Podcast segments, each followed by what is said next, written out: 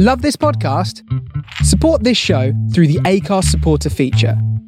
It's up to you how much you give, and there's no regular commitment. Just hit the link in the show description to support now.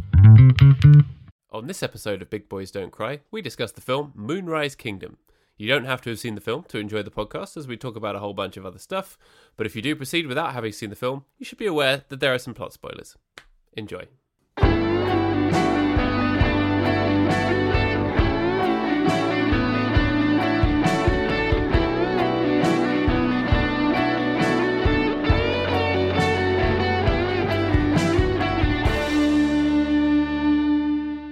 Hello, Mr. Paddy Man. It's Sunday, Sunday, gotta wake up on Sunday. Gotta get out of bed even though it's the weekend. Gotta record a podcast, gotta record a podcast. Um, Paddy, the the actual lyric there, I'll have you know, that, that's so offensive to to that song. The actual lyric is podcasting, podcasting, yeah, podcasting, podcasting, yeah. Sorry, I totally forgot that in in that place of that song, the yeah is immovable. Like even if you're gonna you're gonna redo it, it's got to have a yeah in it because otherwise, the as we discussed in the previous episode, millenniums won't listen to it unless it's got yeah in it. Exactly, exactly. Um, I I love Friday by Rebecca Black. Um, it's a tune.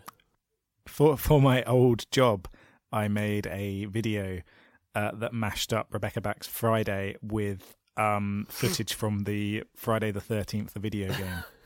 It sounds like you have a dream job. Uh, it was it was it was quite handy actually. Yeah, um, it was like, well, this is what I'm getting paid to do. I appreciate this. Yeah, I I heard that she's actually doing very well these days off of some website that, that has a stupid name that I can't remember, where you pay celebrities to say things for money, like to record personalized videos and stuff. Oh, that's quite cool. Yeah. So How do we get on that, Paddy? Yeah, we let's- should- Let's go become. we should create an account, shouldn't we? Oh well, It's like celebrity celebrity kissograms, effectively, isn't basically, it? yeah, a saxogram. yeah, if sexy sax man Sergio Flores is not on this website, I do not want to know. Yeah, I'm I'm boycotting it if um if he's not on there. Yeah, but yeah, it's it's pretty offensive that um the site hasn't approached us already, given how famous we are. But maybe maybe you just have to do a little bit of legwork to get on there, and then you're rolling in it. Maybe, yeah, maybe you've got to record them a message, and then they put you on there. Yeah. What, what should we say to them? Something nice. Well, Let's be nice. Well, we can, yeah, we can, and we can bring up all of our incredible movies. oh yeah. um, that we are working. Did you see what I sent through yesterday? Opposite Day, which now has a poster. Yes, it has a it has a poster. Ergo, it is official. um, we can share that around. Yeah. Uh, it's it's it's maybe not as good as the Sensations poster, which I think really encapsulated the essence of that movie. The Sensations Um, poster is the pinnacle of art. There can never be any higher artwork than that. Um, but yes, yes, uh, Opposite Day now is a finite uh, a finite project. It has a actual poster. A finite project. Um, yes, it, it it truly exists. It is no longer just a figment of our imagination. someday it won't be visual and tangible anymore. to it.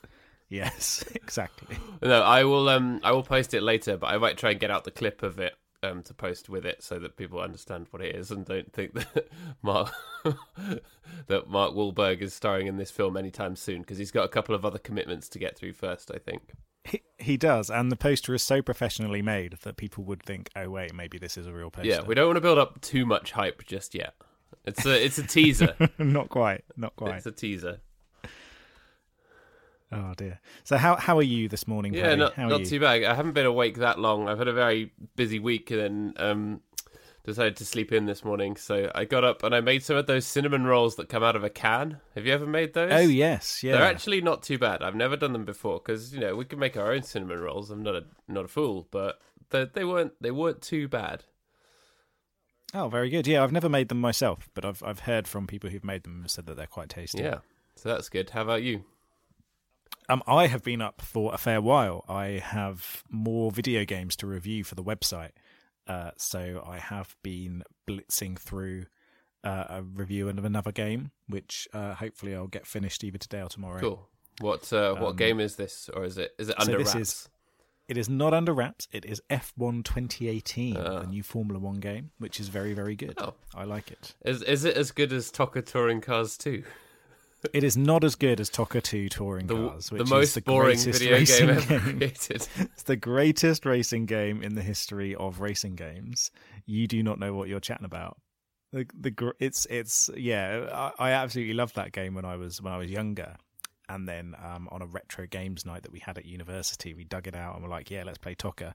Um, Paddy and uh, my various assortment of other friends at the event were not that impressed with the game, and fair to say, it has not aged very well. See, I, never had it because I never had a PlayStation. I was always a Nintendo or Sega guy, and I I'd never played it before. So I was like, oh, yeah, this is okay. This looks like a racing game, but it had like the whole entire dashboard of a car, but somehow with even more boring stuff that you had to deal with. It was like even more tedious than actually driving, which is just and, and that's the thing. It's it's a it was a very niche product. It was for people who watched or enjoyed the British touring car championships. It was a it was a branded product, and although it had various other things in there, so it had like Formula Ford and stuff like that, the primary focus of it was the British touring car championships, and it was a very faithful recreation of British touring cars in 1998 um, which which I loved as a fan of motorsport. Um, but I can understand why other people might not enjoy it quite as much. when you say it that way, it sounds quite quaint, doesn't it? Oh, Yes, British yeah. British cars driving around. It makes it sound like they're all like old cars with like honky horns and, and stuff. no, but it is not. It is it is uh, the Uh, that's not a um, racist term, by the way. I didn't mean that, like- you meant cars that are honking. yeah, you know the little ones that go Um, like a clown car. Now that would be a fun racing Yeah. game. Um, but yeah, yeah, it's it's it's more akin to the 1998 Vauxhall Vectra driving around. Good grief! Um, that and and stuff like that. The Ford Mondeo. Classic cars. All of our American listeners are loving this chat so much. I I think they are. They they they clearly get on board with British touring cars and what it stands for. Yeah, it's not Um, like they've sure got they all- NASCAR. British scoring cards is better than NASCAR. Though. Did you know? Well, apparently, I don't know if may, I might have to Google this to check, but I heard something the other day that NASCAR is the most watched thing on American television. No, surely not. Super Bowl. I might have just made that up, but yeah, but as that's as a one-off event. But over overall, I think over the course of like a year or whatever, NASCAR is the most watched sport. Even though every single baseball team plays 162 games in the regular season. I um I don't believe that, but I think the only reason it could be if is if they're counting each NASCAR race versus each individual team Maybe, yeah. in in in American football or um or baseball because obviously if you fo- if you follow a NASCAR team you will watch every race whereas if you follow say um only follow the Red Sox you may well only watch the Red Sox games. Yeah, and even then, even like you have to be a proper diehard fan to watch every single game. I mean, it would you just wouldn't have time. No, no. Um exactly. yeah, but Whereas I think we've got a better a better situation in Britain with sport because football is weekly, maybe twice a week if your team is in Europe or in another competition. Um, or if it's things like tennis, you then just have those little patches where there's tennis tournaments on. Yep. The tournament structure is always fun. How does it work in Formula One? Do they just have like do they drive around until like one car gets wrecked and then that car's out of the tournament and then they all come back the next day? Um, in Formula One, they have they go to different circuits around the world, and then there's a set number of laps that they have to do of the circuit. So whoever's winning the race at the end of the number of laps Right. wins. Uh, and I know Um, from watching cartoons when I was a kid that you're allowed a pit stop to attach attach You some are. honky horns to the car if you that that's where you put your blue shell launcher on. yeah um, which is, which is you know that's how Lewis Hamilton's doing so well this year is he's got a really good red Yeah. shell team on Uh, his he, side. he he just keeps Um, getting the like the lightning bolt every time he runs over the question mark. I don't know how he does it. Exactly, exactly. Um, I think maybe there's some kind of cheating going on with Mercedes because they keep doing that. Although, of course, Mercedes did appear in one of the recent Mario Kart Really? games. Yeah, they had some sponsored content, so some free DLC was you were able to drive around in three different models of Mercedes Ugh. cars in Mario Kart. I hate that. That's awful.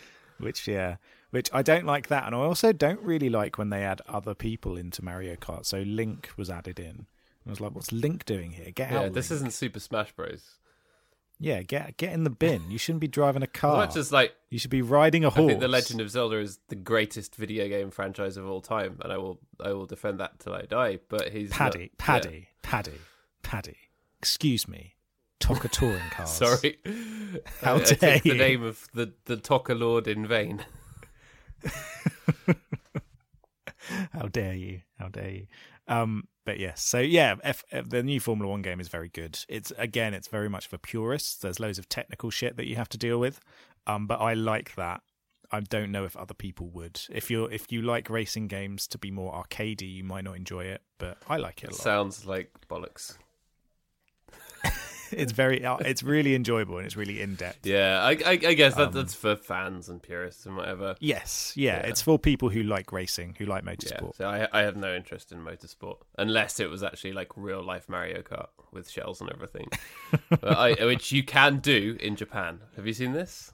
Yes, yeah, I've seen that. You can dress up in the little costumes. Of course, Nintendo every so often tries to shut it down because it's a breach of copyright. Yeah, Even it's got all what- like the branding of Nintendo, and they've not run it by Nintendo at all. No, no, that. and like, and they they do a few nods to try and avoid it. So rather than dressing as Mario, you're dressing as like plumber or dinosaur, that Red kind Blue of thing. Red Blue Plumber Man, Um, yeah, yeah, Dinosaur exactly. Man. Um, but but yeah, so they they keep trying to shut it down. But Nintendo's very strict with its copyright. Um, to a fault, I think. I think they kind of damage their own potential. What like like they go after people who are strict. making knockoff Link toys and stuff. Well, yeah, and they go after like fan made games. So there was a fan remake of um, the second Metroid game, which took ages to make, and then they shut it down. And they shut down like fan Pokemon games, even though they're not they're not being made to make money. They're being made as a fan project, and Nintendo's just like, no, we close. And have has there been Um, a was there talk of a fan made Waluigi game that never got done as well? There, yeah, well, there's been a few Waluigi games that have been made, um, but yeah, Nintendo doesn't really like it, and also Nintendo does very little with its back library of games.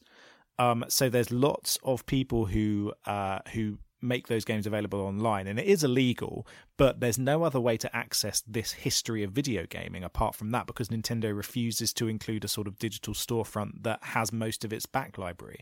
Um, and Nintendo at the moment is causing a lot of con- controversy by shutting down these sites that maintain this history.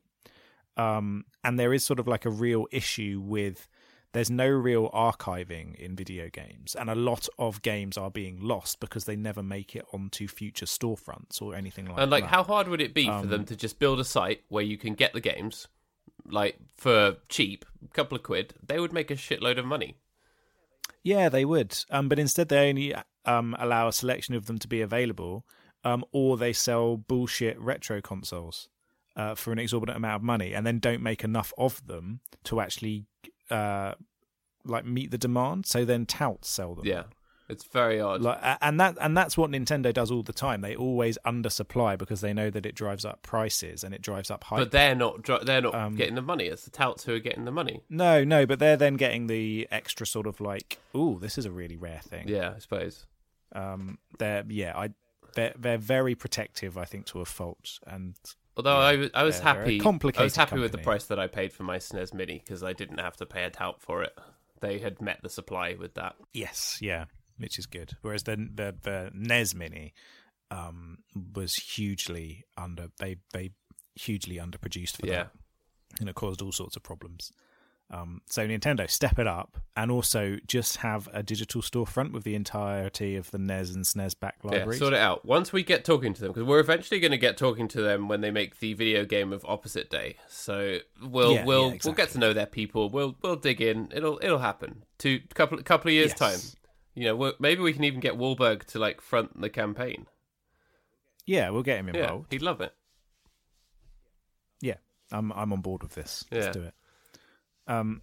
Anyway, so shall we start talking about our Yeah. movie of this week? Which is Opposite Day. No, it's not. Which is Opposite no, um, Day. thankfully, Mark Wahlberg is not in Moonrise Kingdom. And no, he is not. Um. But I have something controversial to say here, Paddy, which might offend you. Did you not like it? I didn't really like yeah, well, it. not no. not at all. Uh, uh, I I got bored. Okay, which never really happens with a Wes Anderson movie. I the Wes Anderson films I've seen so far, I've I've enjoyed. Um, but this one I got very bored, and I didn't think it was as pretty as his other movies. interesting. Well, And I wasn't really engaged. Well, I didn't. It was strange. I didn't love it either. See, here's the interesting thing. I remember that the last time I saw it, I was on a plane to Hong Kong. I think it must have been 2011 or maybe 2012. And no, 2012 it says here that it came out. Maybe 2013. Yeah, around that time. Um, I was on a long haul flight, and I, I you know that apparently when you're in the air, your emotions are heightened. Something to do with the altitude and the way it affects your brain and whatever. So I remember at that time really, really loving it and enjoying it. And I think I might even have wept at one point because I think I have the emotional plane whatever thing. So I went into it this time, rewatching it however many years later, expecting to be really floored by it, and I wasn't. But I still enjoyed it. Yeah, I um, I I didn't really enjoy it, Oh. which which is very painful for me to say because I've really loved the rest of his films that I've seen, and I haven't seen the entirety of Wes Anderson's back library, but I have seen a fair few. Um, and I count like the Grand Budapest Hotel. I think is one of my favorite films of all time. I love that really film. love that movie. Um, I really love Steve Zissou as well. Yeah. Um, and I was oh, I was I was disappointed, and I didn't really enjoy it. Well. I am going to blame this on Roman Coppola, who is the co-writer, because he is Nicolas Cage's cousin, and he probably only got it because of Cage-related nepotism. is that so? Yeah.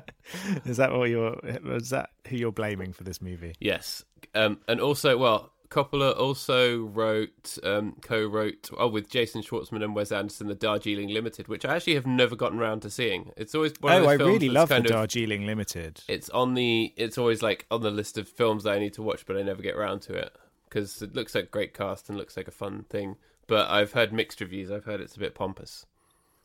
Well, all of Wes Anderson movies are pompous. That kind of goes with the territory. I, I really like the Darjeeling Limited. I think that's one of his best. Yeah. As as Um, much as I really love his work, I can't disagree with that statement. yeah, it is pompous as all hell. Um, uh, he also apparently wrote the story to Isle of Dogs, which I've not seen. I've not seen that either. Obviously, there, there's some controversy about its um, depictions of um, Japan and Orientalism and, and whatever, but I hear that it is quite good. Yes, yeah. Um, I've heard the same thing, but yeah, I've I've not got around to seeing it. Um, I don't really. I well, in terms of his animated films, I watched uh, Fantastic Mr. Fox and thought it was pretty good, but I didn't really love it. So I wasn't in any rush to watch another one of those animation focused ones because I feel as though what works incredibly well in Wes Anderson's films is when they have the human element alongside that artistic and alongside the models. Um, and that kind of hybrid, I think, works incredibly well. And I'm not sure if it works so well when it is that stop motion style. Um, but yeah, so I'm not in that much of a rush to watch it, but I'll I'll get around to it at some point. Yeah, the tra- the trailer for Isle of Dogs looked interesting to me, but it looks like it might be slightly hard work because that visual stop motion style can actually be very, very jarring visually at some point if you're not, you know, if you're not used to it. If you don't watch a lot of films with that kind of style, there's a sort of there's a visual literacy that you need to get the most out of that. I think, and I um I don't know if I actually have that, but I will go and I will go and see it at some point.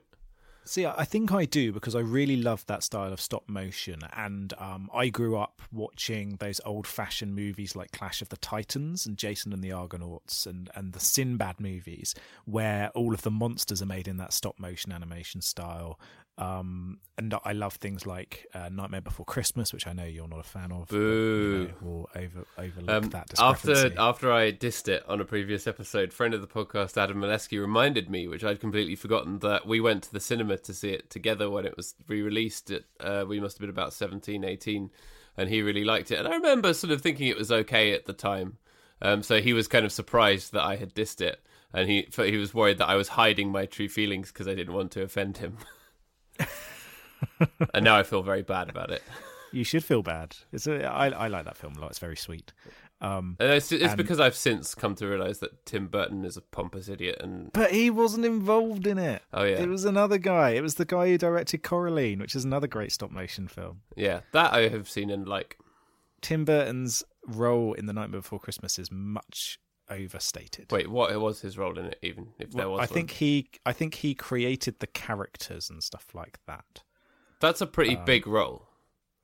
But is it in comparison to actually directing the film Well, or yeah, writing the music? well, yeah. What if what if it was the Nightmare Before Christmas, but it was like completely unrelated characters? What if what if it was like the Grinch and then Santa and then a dog?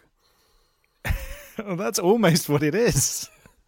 replace replace the Grinch with Skelly Man. John Skellington.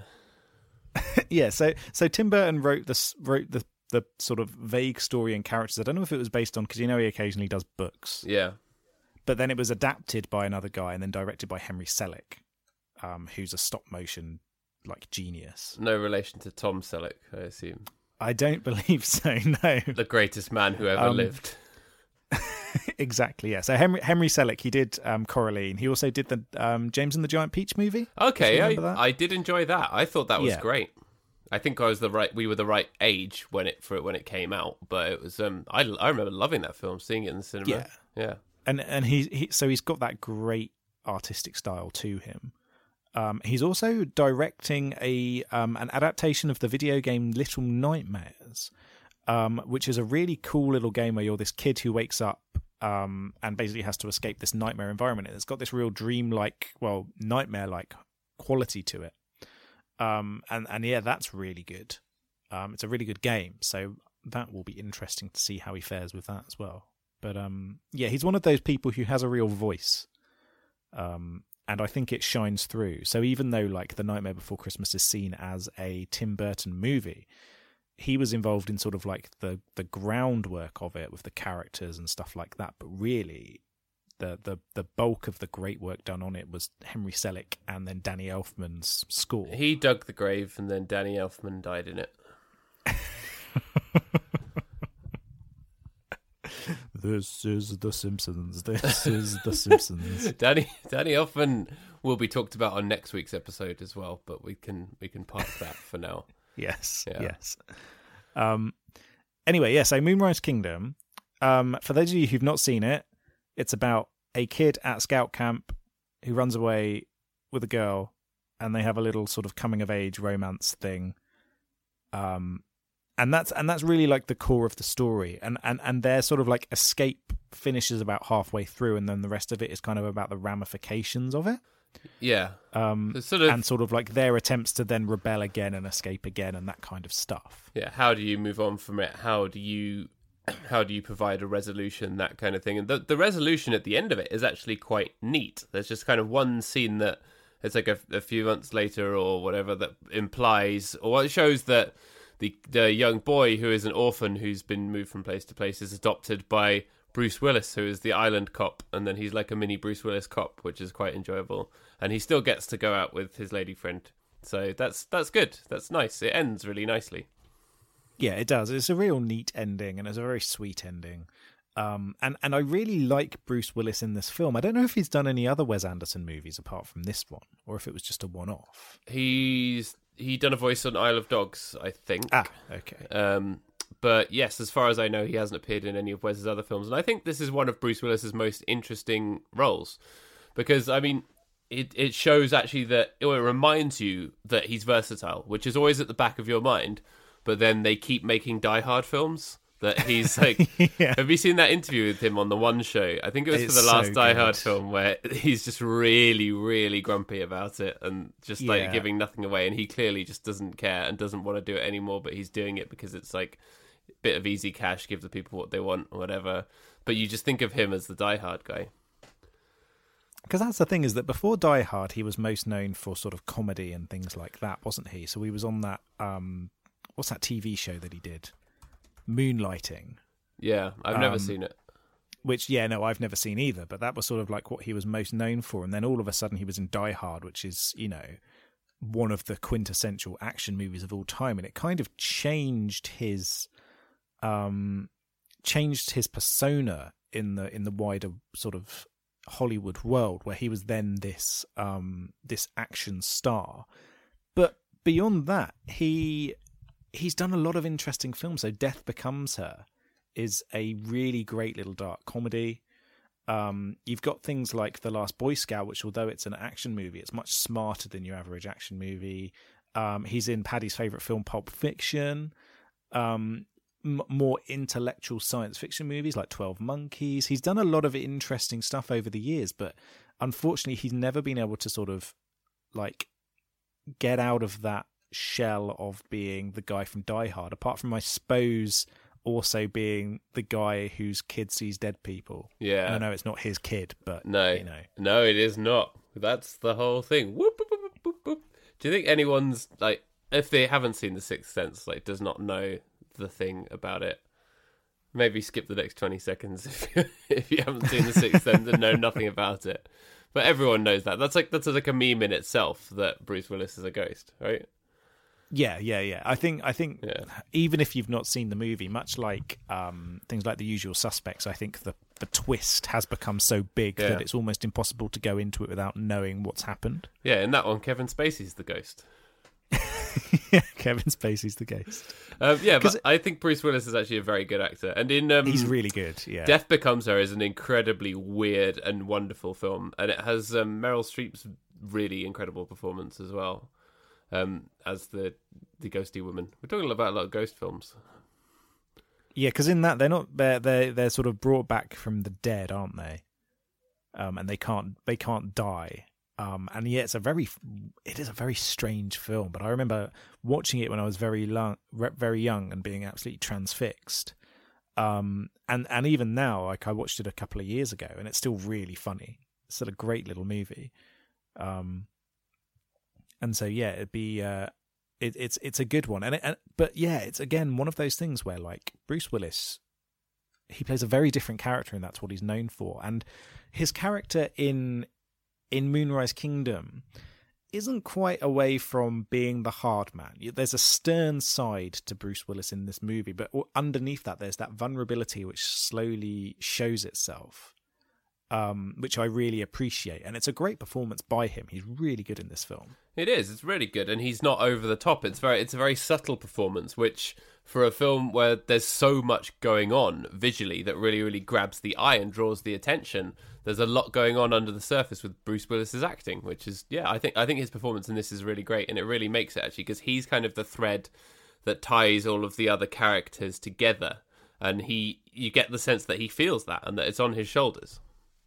Yes, yeah, exactly. And and on top of that, often in Wes Anderson movies, you do get quite cartoonish performances just because of the nature of his films. And so having something that's a little more grounded and a little more subtle actually works incredibly well here. Yeah. Um and and he's kind of he's like Bruce Willis's character, Captain Sharp, has got that kind of gravitas around him that you're right, it ties together everything else. Um and I'd say that although I I I didn't really enjoy this movie, he was the kind of whenever he was on screen, that was when I was like my interest perked up. There was something about his performance that really, really worked and really made everything gel together that little bit more. it's because you love cops. I do love cops. Um, I'm all about the thin blue line. Yeah. uh, yeah, so he's very, very good, and then you've got the the the kids, obviously, who are the main um the main event, and it's a sort of young teen, preteen romance thing, isn't it? So they're supposed to be like what 12, 13, 14 in that age, and they actually Yeah, the actors 13, actually are yeah. So they were obviously new actors, and apparently they spent something like eight months trying to find the right the right kids for it, which is fair enough. Yes, and they both do decent performances as well. I think. I think they both do very well, and they match that style for Wes Anderson that he wants from like young leads. Yeah. It looks like they practiced giving the camera hard stares that are supposed to be allow you to read lots into them for a long time, for many months. I think that's what those eight months were doing. They were just standing there silently Yeah. and being like, "No, you've got to look a little bit more stern. No, a little bit more vulnerable." Yeah. There we go. You've got it. Eyebrows eyebrows now. up. Eyebrows up. What did I tell you? Um, but yeah, they they both do a really good job. Yeah. Um, I'm sure that both of them will go on to great careers because I think looking at them now, they're just They've- like 18, 19 now. So, oh, okay. yeah, she- they've, they've she's done a, they've done a fair things. amount. Okay. They've both done a fair amount um, of stuff since, which is a good sign. So yeah, you can see them both ha- carving good careers for themselves. Yeah. she's appeared. She's also in Isle of Dogs. Okay, fine. And she appears in Paterson, which I have not seen, but I really want to because I think Adam Driver plays a bus driver. So. Adam Bus Driver. exactly. Um, yeah, I've I've heard Paterson's good. I, Yeah. Again, I've not seen it myself. It's our, our main Um, man, Jim Jarmusch. He is our main man. Fact, no, I'm pretty sure this is the first time we've ever mentioned Jim Jarmusch. 68 episodes in. Yeah. Although but we will be watching one of his movies. Um, I will not say which one, but let's just say that there is a a um, a certain holiday event that's coming up soon, which one of his movies would be suitable for, Yeah. which will be part of said event for us. Um, but yes, um, it's uh, yeah, he, and and it's it's an interesting film, Moonrise Kingdom, because when I think of Wes Anderson movies, and I think this is part of where my my sort of fatigue came in watching it. Um, I often think of really varied landscapes and really varied locations and sort of like different color palettes and things like that. So when you think of when you think of um, the Grand Budapest Hotel, you've got the sort of purples, you've got the whites of the snowy landscapes, you've got the darker areas of town where they're covering Adrien Brody and Willem Dafoe. Um, you've got the warmth of like the different houses as well.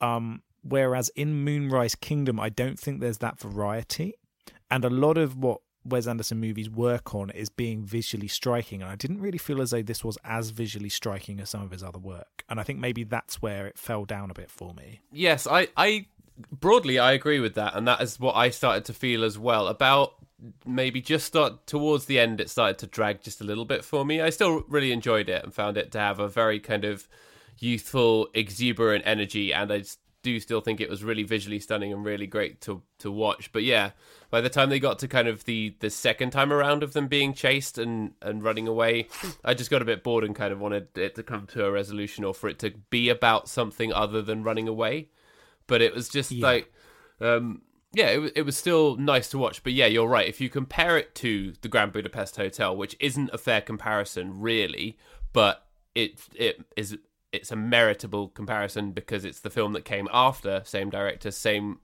kind of basic idea two young people running away um, a kind of young a youthful romance very very different but if you compare it to that yeah it's not there's not as much to visually engage with and it feels almost as if this was a test run for some of the things that happened in the Grand Budapest Hotel. It's almost like a proto Grand Budapest Hotel. So many of the elements and so many of the characters and the cast and stuff you um, follow follow up with the Grand Budapest Hotel, and it was like, yeah, you can see a through line there, but it's not quite as good or as engaging. And visually, it's all that kind of island New England scenery, which I really, really love. And I, I don't know why. It's like I've, I've always really, really felt an affinity with that kind of scenery. I'd love to have that kind of island house, and I love those colors and the way that it looks and stuff. So I really, really engaged with that side of it visually. So that sort of washed over me in a nice way. And I think I didn't get bored of that as quickly as you did, but I still did eventually, which does show you that perhaps it's a little bit samey. And when you know how capable Wes Anderson is of doing that on such a big scale, yeah, it falls just a little bit flat. Yeah, and that's the thing. It's you know it is pretty and it's a pretty landscape, but there's no variety there, and the and the plot itself isn't interesting enough to warrant you not getting bored. Whereas if you look at the Grand Budapest Hotel, not only do you have the that that sort of like young people romance side of it, you've also got the larger mystery and all of that kind of heist element. Yeah. So that's much more interesting from a plot perspective as well. And I'd say that even previous works of his are much more interesting from from the plot side of things. Um, so the Darjeeling Limited has a much more sort of emphasis on various relationships. Um, Life Aquatic is a, a screwball comedy put through a lens of grief, um, and and again has those various different relationship dynamics, which I think are missing here. And I think that's another area where this movie lacks is when you think of Wes Anderson's films, a lot of it is about the interchangeable interchangeable relationships between a group of people. Whereas here there is a group of people and they all have their own relationships with one another but it's all very segmented. Yeah. um, and you don't really get that that bleed through into other people that you do in his other films. Yeah, and I feel like it doesn't go as deep on the secondary characters as some of the others, and instead it it goes too deep on the elements of scouting and the sense of boyish adventure, which is obviously what he was trying to do because it's it's very very good on those kind of things and it is fun, but that is kind of at the expense of the characterization of the others that makes so many of his other films so good when they all really really work together and come together. Whereas it's the secondary characters do still feel secondary which they don't in a lot of his films. Like even like Willem Dafoe's character in the Grand Budapest Hotel, he doesn't have that much screen time, but you really get the sense of his real kind of evil fucked upness. Yeah, he's one of my favorite parts of the entire film. He's great in that, um, and um, and yeah, in this you don't really get that that kind of dynamic. Um, where and, and that's maybe where I think it truly falls down. Not so much on, I mean, visually, you know, it, it is very different from his other work, and and I think to a detrimental effect. But I think the real issue here is the lack of an interesting plot and the lack of a diverse range of characters who you really get to know. Yeah. But it's it still works for me because what carries it off is the the romance itself and that the the encapsulation of being that age and just sort of starting to stumble into the idea of romance in your life. There's a really really good scene I, re- I really enjoyed the I don't know what you made of them, but I really enjoyed the flashbacks, and I wanted kind of more of the flashbacks to the earlier parts of their young preteen romance. And actually, if you'd have focused on that instead of having lots of arsing around, scouting, chasing scenes, you might have had a more satisfying plot and climax resolution of that. But there's the scene where um, the kid, what's his what's his name, Sam and Susie, they're in um, some kind of weird play musical together and he sort of sneaks into the girls' dressing room and has this really awkward conversation with her while they're all dressed up as birds, and that's actually that actually felt kind of real to me, even though obviously it was still cartoonish. But that element of it I found really interesting, and that I think is something that you very rarely get done on film, and even more rarely you get done well, which is the idea of finding your feet in romance at that age, especially in a film that isn't made for children. Yeah, and and I mean, I I also really like those flashback scenes. I didn't like that particular one. I found that was one of the most awkwardly pretentious moments of the movie, and I was just like, oh, get it over with. You didn't um, do acting in your early teens, then, did you? I did do acting in my early teens. Yeah. um, yes, I was a a nasty Puritan in um, the Crucible. Uh, oh. when I was when I was at school, um, I, I played one of the wrong'uns who was all like, "Yeah, burn them all, burn them, hang them, rah." Yeah. Um, and um, I, I, I can't remember what the character name is. Was it Hale? Hale's one of the one of the wrong'uns, isn't he? Mm-hmm. Um, yeah. So I, I played him at school. Um, but yeah, I just found I found that scene a little bit too on the on the snooty side for my liking. But okay. overall, I really liked those flashback scenes. Okay, well, I guess um, I identified with that quite a lot because I went to an all boys school, and one of the only ways you could meet girls was to do plays when they got together with the local girls' school. So that I think that had a particular resonance for me. Oh, there we go. I think maybe they just made this film for you, Paddy. Yeah, I mean, I mean, um, well, I I didn't do scouting beyond primary school age, but yeah, I think I I still would have would have done had I had the chance. And bits of my boyhood were scoutish, I guess. Did your boyhood take twelve years to make? It, it it's it's still going, mate. um, yeah, I, I, I found yeah that in general those flashback scenes did work though, um, and you're right about the way that very few movies are able to successfully pull off that idea of young romance to this level. And and I think there's various reasons why that happens. And maybe the primary one is um the to to pull that off well, you need to have actors of that age. You can't have people older pretending to play 12 and 13 year olds. Yep. And so then you're putting a big gamble on making sure that you hire young people who are good enough to actually pull that off. Unlike high school prom movies where some actors can be well into their 30s and it's totally fine. well, exactly. You can you can get away with having people who are in their early 20s who look young playing a later teen. And so that's why so many of those teen romances can kind of work.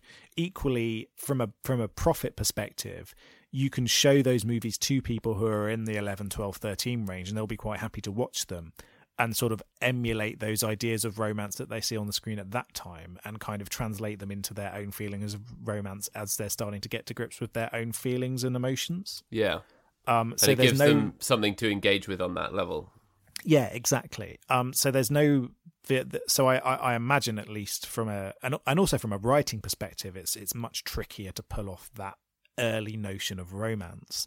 Um, so I imagine just as it's a sheer gamble to do, a lot of people don't look at that sort of era Yeah. um, of of people's romance um, when it's much safer and easier to pull it off when it's a, at a at a later time in their lives. Um, but yeah, it's it's it's it's interesting to see it being put onto screen, and and I think it does it quite successfully. yeah. Um, yeah, I think it I think it kind of converts those ideas of romance quite well. You believe it, Um, and you believe you the, the awkwardness that they have of being that age. It's definitely yeah, that is believable and engaging. Yeah, you do. You do believe it, and like I think what works as well is that it, it's two outcasts coming together, um, which I think really helps matters. So not only does it is it just a a young budding romance, but also you've got that us against the world dynamic, which works so well in cinema, and it, and it's that very romantic notion, isn't it? Yeah, for sure. And there, yeah, there are some like quite funny, sweet moments where they're on the run, but she's like reading to him while they're lying on the beach and stuff, where they're trying to act like adults performing romance, and that's yeah, that that, that those scenes kind of tickled me and they're quite fun. And it's like again how you, when you're that age, you're still kind of taking your cues from adults as to or f- films and books and whatever as to how you approach romance and how what you're supposed to do. And there's a slight performative element to what they were doing that made it very interesting. and and that's the thing is that so much of romance is is learnt from eh, is is learnt from media um so so when you when you are developing sort of romantic feelings and how to interact from a romantic perspective you sort of you have like potentially you have like the the the the love at home as you see between like your your mum and dad or you have what you see on television or you have what you read about or you have what you see at the cinema. And those are kind of like the only real things that you have that kind of tell you how romance operates and how you should operate from a romantic perspective.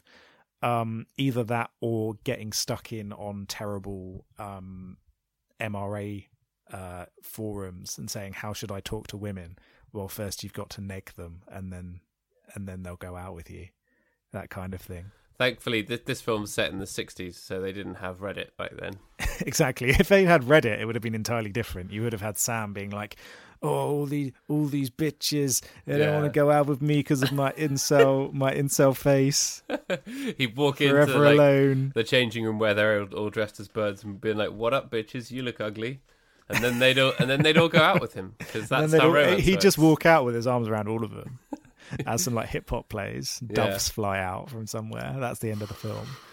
Um, and, and, and yeah, I, I, I did find it interesting because um, because from my own perspective, um, my my sort of like early teenage years, um, I didn't really have any sort of romantic sort of interest at the time because my own brain was too tied up in in the budding depression that I didn't really understand. Um, and so I didn't really have the same sort of feelings about it as other people. But this kind of movie kind of hits home what those kind of like kernels of emotions were like, if you know what I mean. Yeah, it Um, doesn't matter what particular emotion it might be. You can still identify it with the reasons that both of them feel like outcasts. Yes, yeah, exactly. And and so it's a kind of fascinating look at at um at that time in someone's lives and those formative years where they're trying to work out what it means to be an adult if they can even work out what it means to be an adult. Um that said, I got bored in this movie. Yeah, and I, I want to stipulate that is although there's although although it touches on all of these things, I don't know how successful it truly was at conveying that in a way that's fully interesting as a movie. yeah. It got too bogged down in having having fun with the aesthetic and the the sort of scout capering fight scenes. Like it, it- there was way too much of that and not enough of the romantic backstory for me. And you still and that was all within the the aesthetic of the kind of island summer holiday scouting 60s New England thing. But you still I think could have done a lot more of those on the flashback side of things to make that work, or something as well. Maybe just spent a bit more time on the other characters. It wasn't super long, so it actually wouldn't have minded if it was a bit longer, but it was at the expense of the the interesting stuff rather than the boring stuff. Yeah, yeah, and and I think the problem is that you kind of know that if they had extended it, it would have followed the same kind of pattern because it's not as though it's a structurally unstable movie. Um, they clearly Yeah. worked out the structure and pacing very well. Um, but clearly, what they wanted to convey was a little bit too much of the kind of slapstick chase scenes. Yeah, Um, I hated that first fight scene that they don't show, apart from the fact that they showed a dead dog and then they had to deal with a dead dog. Yeah, thought that was that very, was very strange. I, I, I thought that was a really funny element that they Yeah. they threw in, and it, and it kind of that was the one of those few moments in the film where it didn't go to a place that I was expecting. Where they showed this dog with an arrow in its neck, and you're just like, Jesus Christ, what's that doing in this movie? Yeah, Um, and almost everything else in the movie was kind of like point for point what I was expecting from the film, apart Yeah. from that. And I think that's why it worked so well. It's like, oh, okay, that's a bit unexpected. yeah, and usually there's a lot more unexpected twists and turns with a Wes Anderson film, aren't there? It's it's much more once once everything is set up and you're fully immersed in the aesthetic and you understand the characters and whatever, everything kind of comes together quite neatly, I guess. Yeah, and and you're, and you're right in that there's always the unexpected in Wes Anderson films, um, but in this I didn't feel like there was. It felt a little bit too safe, um, a little bit too twee without having that nasty edge to it, which Wes Anderson often puts in. Just that little bit of shock. Yeah, because he he's always walking the twee tightrope, isn't he? That's the the kind of the number one criticism of people who don't like his work. Um, always just say that it's twee, and he's always he's always walking that tightrope, isn't he? Yeah, and, and, and in general it is twee, but if you break up twee with interesting moments, it leads to very effective cinema, which is what what he generally creates. But here I didn't think there were enough of those interesting moments. Um, and I think I've said before that I'd really love him to do a horror movie, like a full on horror movie, but keeping his aesthetic choices and keeping all of those cute little sets and stuff like that. And there was a one brief moment in this film where I thought, oh yeah, this is exactly what I'd be looking for. I want 90 minutes of this. And it's when the storm hits and they're they're in the church. I think it's the church, isn't it? Yeah, Or or or like the hall or whatever it is. yeah. Um, it's the spire of the church, and they and- they get to the top. Yeah, and, and and there's that bit where where Bruce Willis looks up and he sees all of the kids with the masks on, and then like the lights go out and they flash back up again, and like two of them are gone on. Like that's a really great little dramatic horror moment. Give me a really creepy Wes Anderson movie. That's what I want. I want him to do a full on horror film. Yeah, with Bruce Willis, Bill Murray, Jason Schwartzman, all his usual people. Yeah, keep the keep the same cast. there's a list of only movie. twenty I'd people who are allowed to be in Wes Anderson films. exactly. Um, but I'd love it. I'd love it if he did a if he did a horror movie. It would be brilliant. Wes, if you're listening, mate, yeah, Do a I know. horror I know movie. you listen every week. you you have literally one person who would like to see you do a horror film. And No, I I'd- I'd watch owe it. it to you. Two people. You know, it's going up all the time. At this rate, everybody in the world's going to want to see your horror movie, Wes. Yeah. What's he working on right now? There's nothing on filmography here that says future. It just stops at Isle of Dogs. There's got to be something. He's probably working on something, but he's not announced it yet. Yeah. Um, yeah, I'm sure. I'm sure there'll be another film soon. Yeah, but what was I going to say? There are so there are some nice, um, some really good shots as well, aren't there? That's the thing. You always get interesting shots, like things from the the point of view of like when you're driving down the road, like from the car, like out the front of the car and stuff like that. So all of that was visually engaging, don't you think? Yes, yeah. It, it was a it was a is a pretty movie. It is a pretty film, as you expect from Wes Anderson. It is it is like stunning to look at, and you can take lots of nice little screenshots of this film that show how pretty it is. Um, but I don't know if it fully worked in terms of keeping people's attention. No, you're right. It just yeah, it goes it and it underuses a lot of its the rest of the cast as well, like Frances McDormand and Bill Murray and all those people. They get very very little screen time, but you know that their their characters are actually very very interesting. Maybe they're actually quite complex as parents or that kind of thing, but they're not given that much space to to dig in. No, no, you're completely right. They they don't have enough screen time to really stretch their legs, which is a bit of a shame. Uh, I, I would have liked to have seen more of that. Yeah. Did you like the the music? So it opens with the um going through Benjamin Britten's The Young Person's Guide to the Orchestra, which is great. I thought that was really good fun. Yeah, it's very clever the use of music in this film, and and again, I think that's an area where Wes Anderson always excels is the scores, um, and sort of like whoever does the music for each and every movie. I don't know if he's got the same team that does it every time, or if he chops and changes between them. Yeah, Um, this is Alexander Desplat who does a lot of this kind of stuff, doesn't he? He's Um, done Twilight. He's done Fantastic Mr. Fox. Done a lot of Harry Potter. Done Isle of Dogs. Yeah, yes. It seems like they've worked together a fair bit.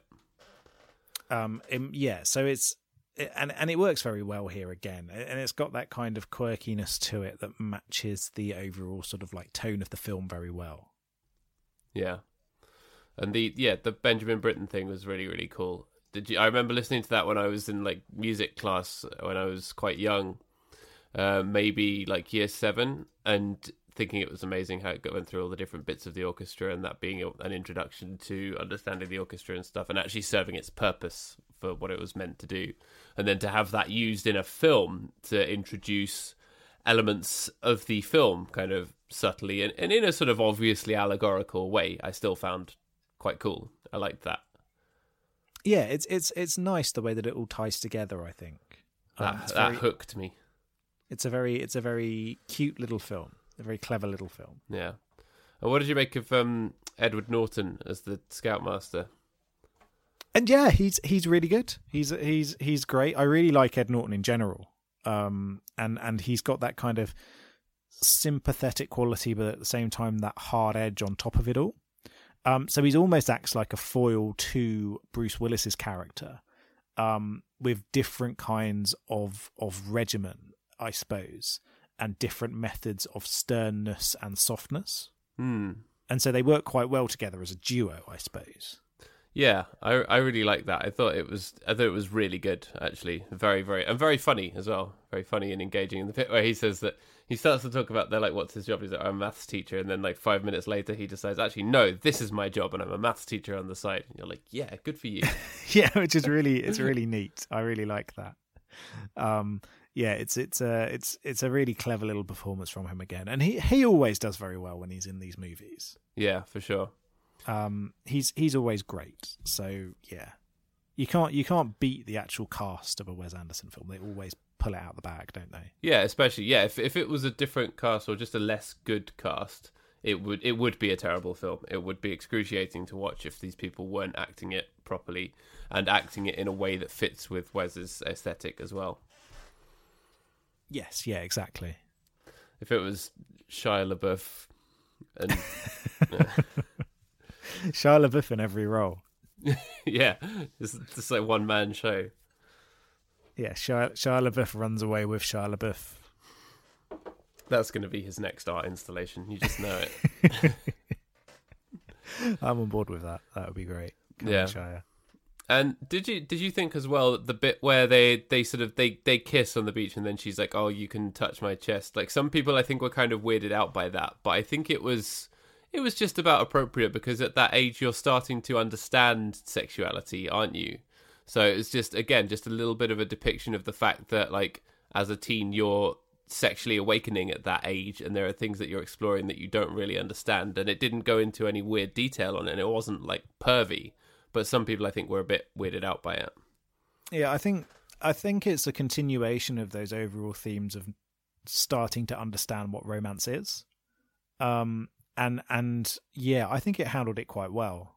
And and, and yeah, I, I I don't have any problems with that scene. I can understand that some people might be a little bit prudish about it. Yeah, Um but, I think don't it was think- it was good that it did that because at that age that is what you would do and what you would explore. But I think a lot of filmmakers would be afraid to do it because it would just be dismissed as pervy and weird.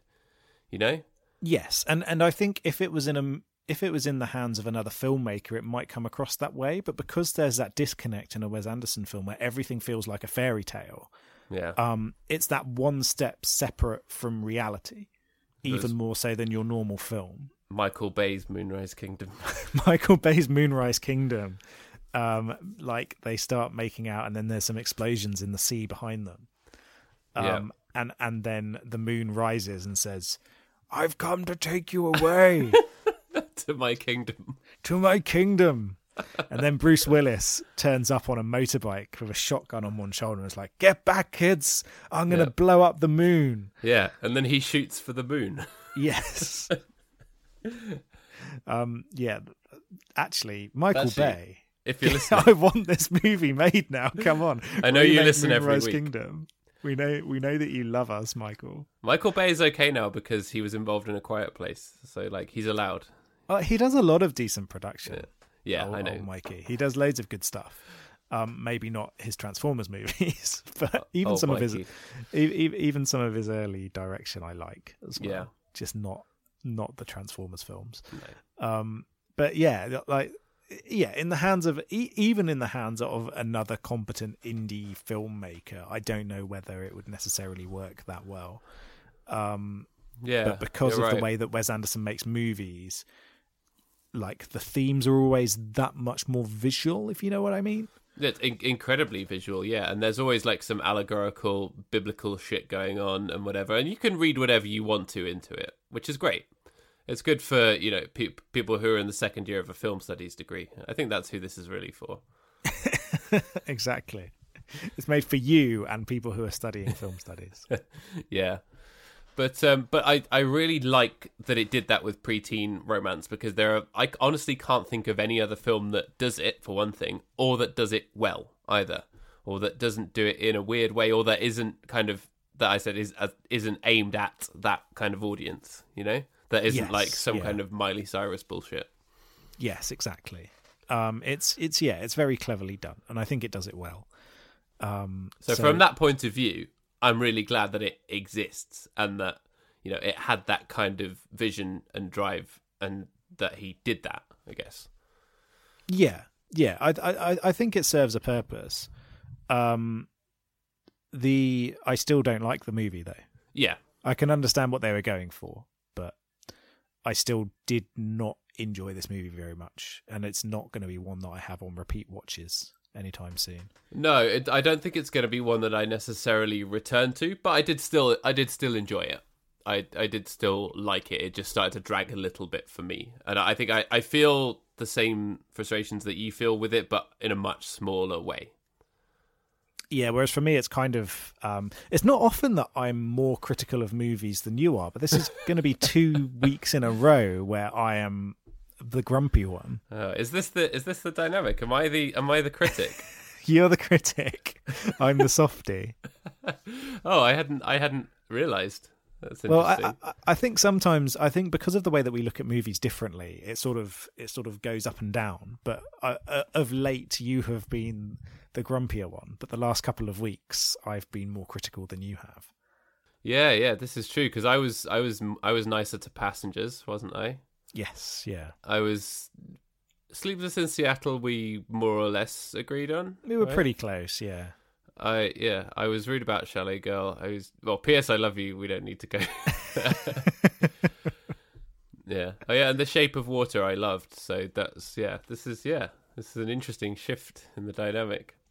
it's but- yeah, it's been a slight change. You're becoming a monster. Next week you're just going to come on and just incoherently scream for an hour. Tune in for four hours of me just screaming at the top of my lungs and sobbing in between. Oh dear. Yeah, no, it's, it's it's it's interesting. It's interesting.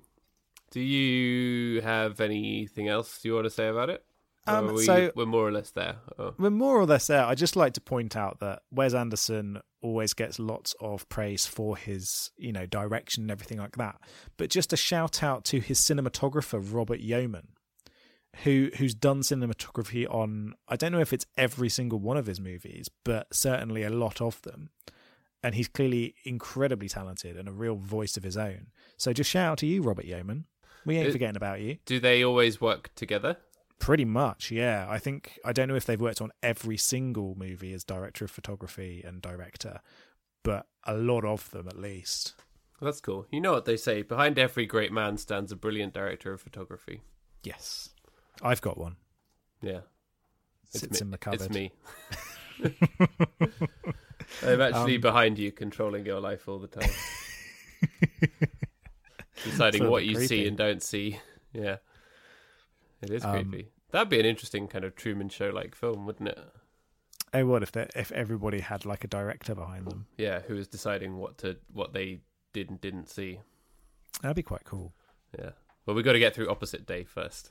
We do need to get through Opposite Day before we make an actual Yeah. serious movie like that because that sounds quite intense. It does. It's going to be a Um, lot of work. Yes, yeah. Um, but yeah, um, yeah, but that that's about it. Um, I just thought it'd be worth worth pointing out that you know there's this great cinematographer who works on on most, if not all, of Wes Anderson's movies.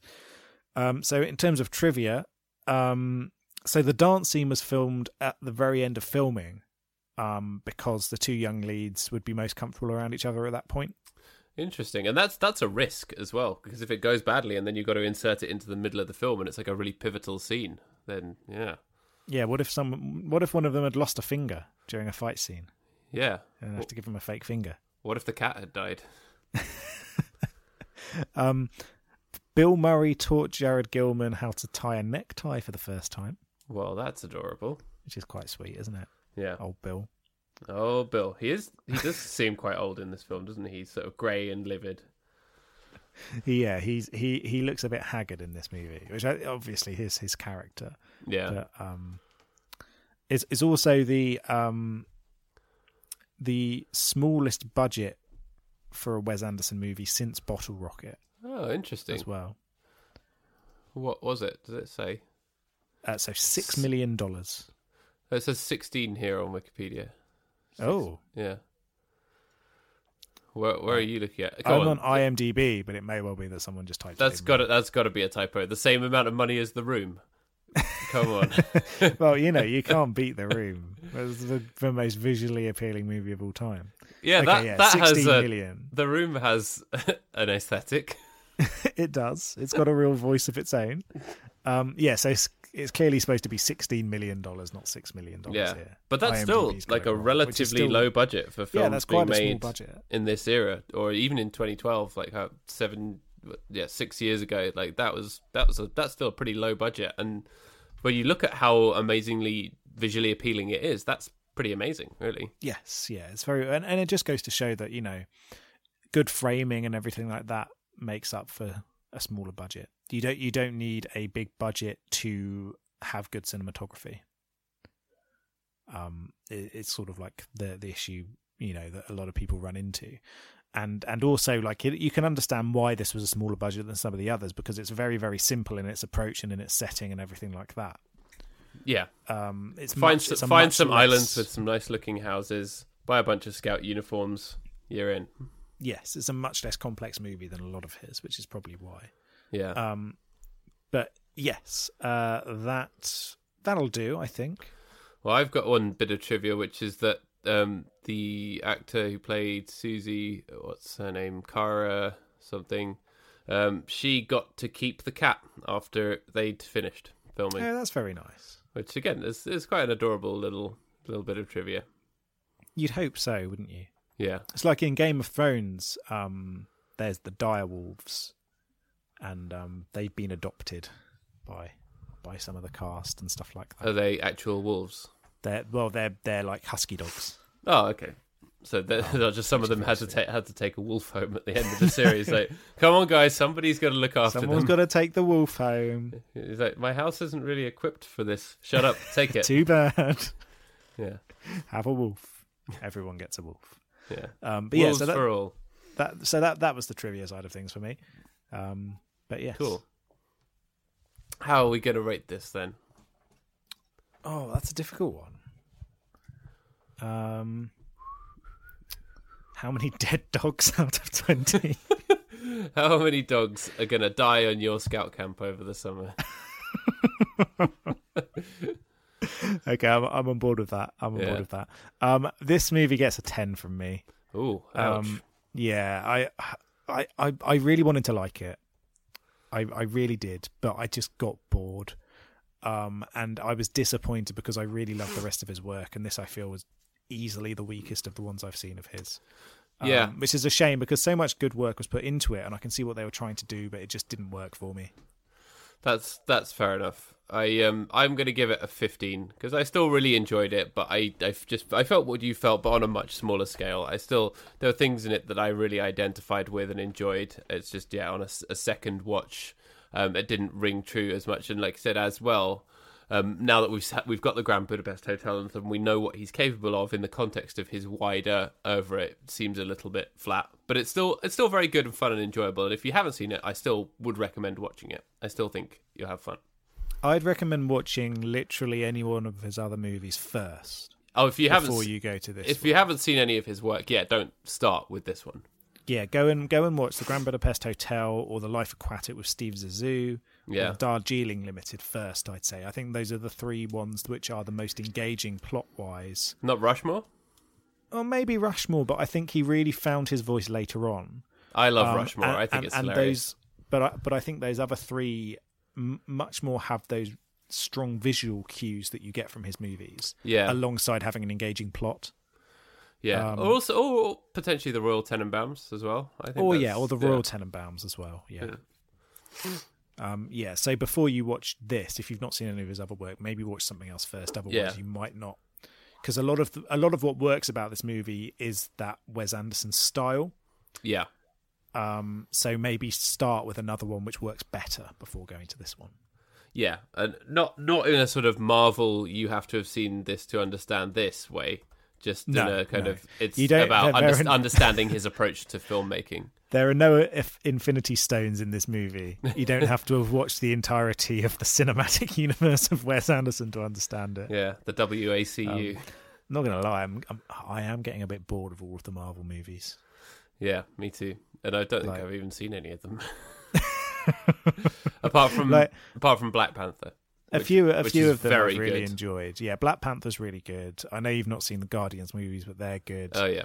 the second Captain America movie, in fact, both of the Captain America movies have been good. But the overall Avengers films, I'm not that fussed about.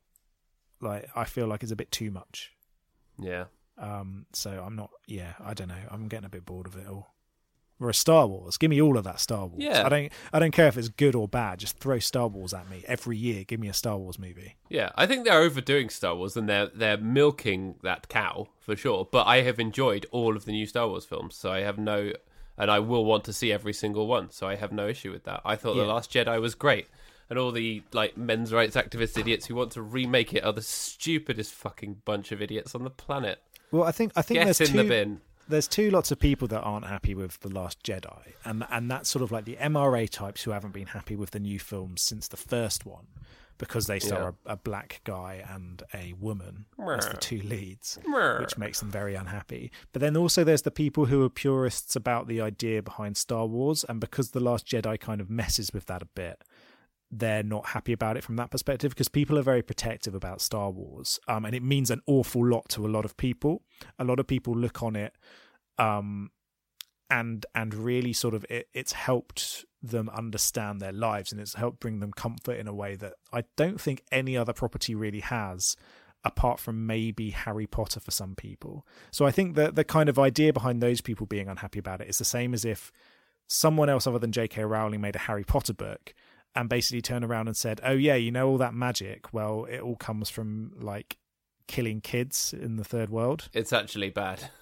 Yeah, if magic someone- is actually not good. yeah, if someone turned around and did that to Harry Potter, I imagine a lot of Harry Potter fans wouldn't be very happy. If Um, someone actually made a thing where people, everyone realised that the wizards are actually completely selfish assholes, as we talked about yeah. Our Hammer Wizards.